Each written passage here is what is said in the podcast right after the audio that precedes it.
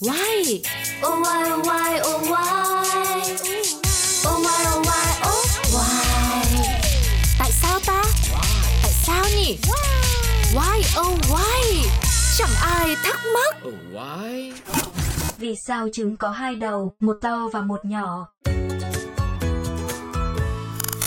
Ừm ha, vì sao trứng có hai đầu một to một nhỏ nhỏ? Thử để ý mà xem, trứng nào gần như cũng thế, cũng có hai đầu, một to tròn và một nhọn dài. Từ à, trứng chim cút này là cực kỳ rõ, trứng gà này, trứng vịt, trứng ngỗng, kể cả trứng đà điểu nữa. Và dù trứng đà điểu thì trông có vẻ là đều đặn hơn một chút nhưng mà tính mà đo kỹ càng ra ấy, thì mình cũng thấy là sẽ có một đầu to và một đầu nhỏ Uhm, thử uh, mở rộng hơn thì ta sẽ tìm những hình ảnh như là trứng rùa này hay là trứng rắn này cứ thử xem trên google ấy các bạn. Thực ra thì mình cũng chưa có dịp nào được nhìn thấy trứng rùa với lại trứng rắn tận mắt ở bên ngoài cả. Nên nếu bạn nào đã nhìn thấy rồi và biết đặc điểm của nó thế nào, nó có một đầu to và một đầu nhỏ giống như là trứng da cầm mình thường ăn hay không? Các bạn hãy comment vào fanpage của Pladio hoặc là gửi email về pladio102 a gmail.com nha. Và chúng ta sẽ chẳng cần bàn đến xa xôi, chỉ cần các loại trứng da cầm quanh ta thôi là cũng đã đủ để chúng ta thắc mắc tại sao sao trứng lại thường có một đầu to và một đầu nhỏ? Hãy cùng đi tìm các thông tin về trứng để có được giải thích xác đáng nha. Nào, mời các bạn đến với chuyến du hành tật đi vào trong nhà máy sản xuất trứng của một chú gà mái. Cấu tạo của trứng về cơ bản được chia làm 4 bộ phận, lòng đỏ, lòng trắng, màng vỏ và vỏ trứng. Ồ, mình chưa bao giờ nghĩ đến là cấu tạo của trứng lại phức tạp đến thế. Khi ăn thì mình thường để ý chỉ có lòng đỏ và lòng trắng thôi không nào. Mà lòng đỏ với lòng trắng xong thì mình sẽ thấy có một cái lớp màng khi mình để trứng sống hay là bóc thì đều nhìn thấy nó đúng không nào và cả lớp vỏ ở bên ngoài nữa Lòng đỏ thì được hình thành trong khu vực tạo trứng chính là buồng trứng.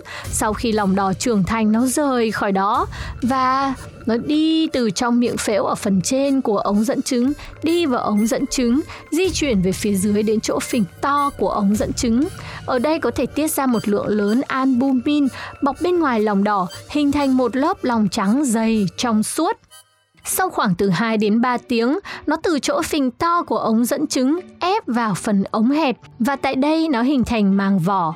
Sau khi trải qua hơn một tiếng, nó lại bị ép vào khu vực chờ sinh sản, vách dày có cấu tạo cơ phát triển. Vỏ trứng được hình thành ở đây và cả quả trứng hoàn chỉnh thế là đã xong. Trong quá trình hình thành quả trứng này, nó sẽ nằm lại ở trong bụng của chú gà từ 18 đến 20 giờ. Sau đó, phần tử cung sẽ co bóp và đẩy trứng ra ngoài cơ thể. Trứng gà sở dĩ một đầu to một đầu nhỏ là trong quá trình hình thành bị đầu trên của ống dẫn trứng dồn ép từng đoạn một đi xuống. Đầu trứng này bị dồn ép, lòng trắng và màng vỏ bị đẩy sang phải rồi lại đẩy sang trái. Vì thế mà đầu trứng này phình to ra. Sau khi vỏ hình thành xong thì được cố định lại. Ngược lại, đầu kia của quả trứng hướng xuống đoạn dưới của ống dẫn. Do đó, vừa đi nó vừa chen vào ống dẫn trứng, làm cho ống này mở rộng thêm để trứng dễ di chuyển xuống dưới.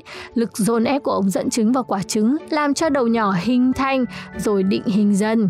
Khi trứng vào đến tử cung, đầu nhỏ hướng về phía đuôi con gà và đầu to thì hướng ngược lại. Hóa ra thì tất cả cũng là sự tuyệt vời của tạo hóa mà thôi. Cơ thể cũng như một bộ máy vậy. Và trong nhà máy sản xuất trứng này, các vị trí của đường ống dẫn đã quyết định việc là đầu của quả trứng sẽ là đầu to hay là đầu nhỏ. Và đầu nhỏ thì cũng sẽ dễ dàng cho chú gà trong việc sinh nở hơn đúng không nào? Đến đây thì chúng ta cũng muốn chia sẻ thêm một chút cho những ai có thắc mắc tại sao có những quả trứng gà có hai lòng đỏ và giá của nó ngoài chợ thì thường cao hơn. Thế thì tức là người ta phải soi ra được và phân loại để nó bán được đúng giá, đúng không nào?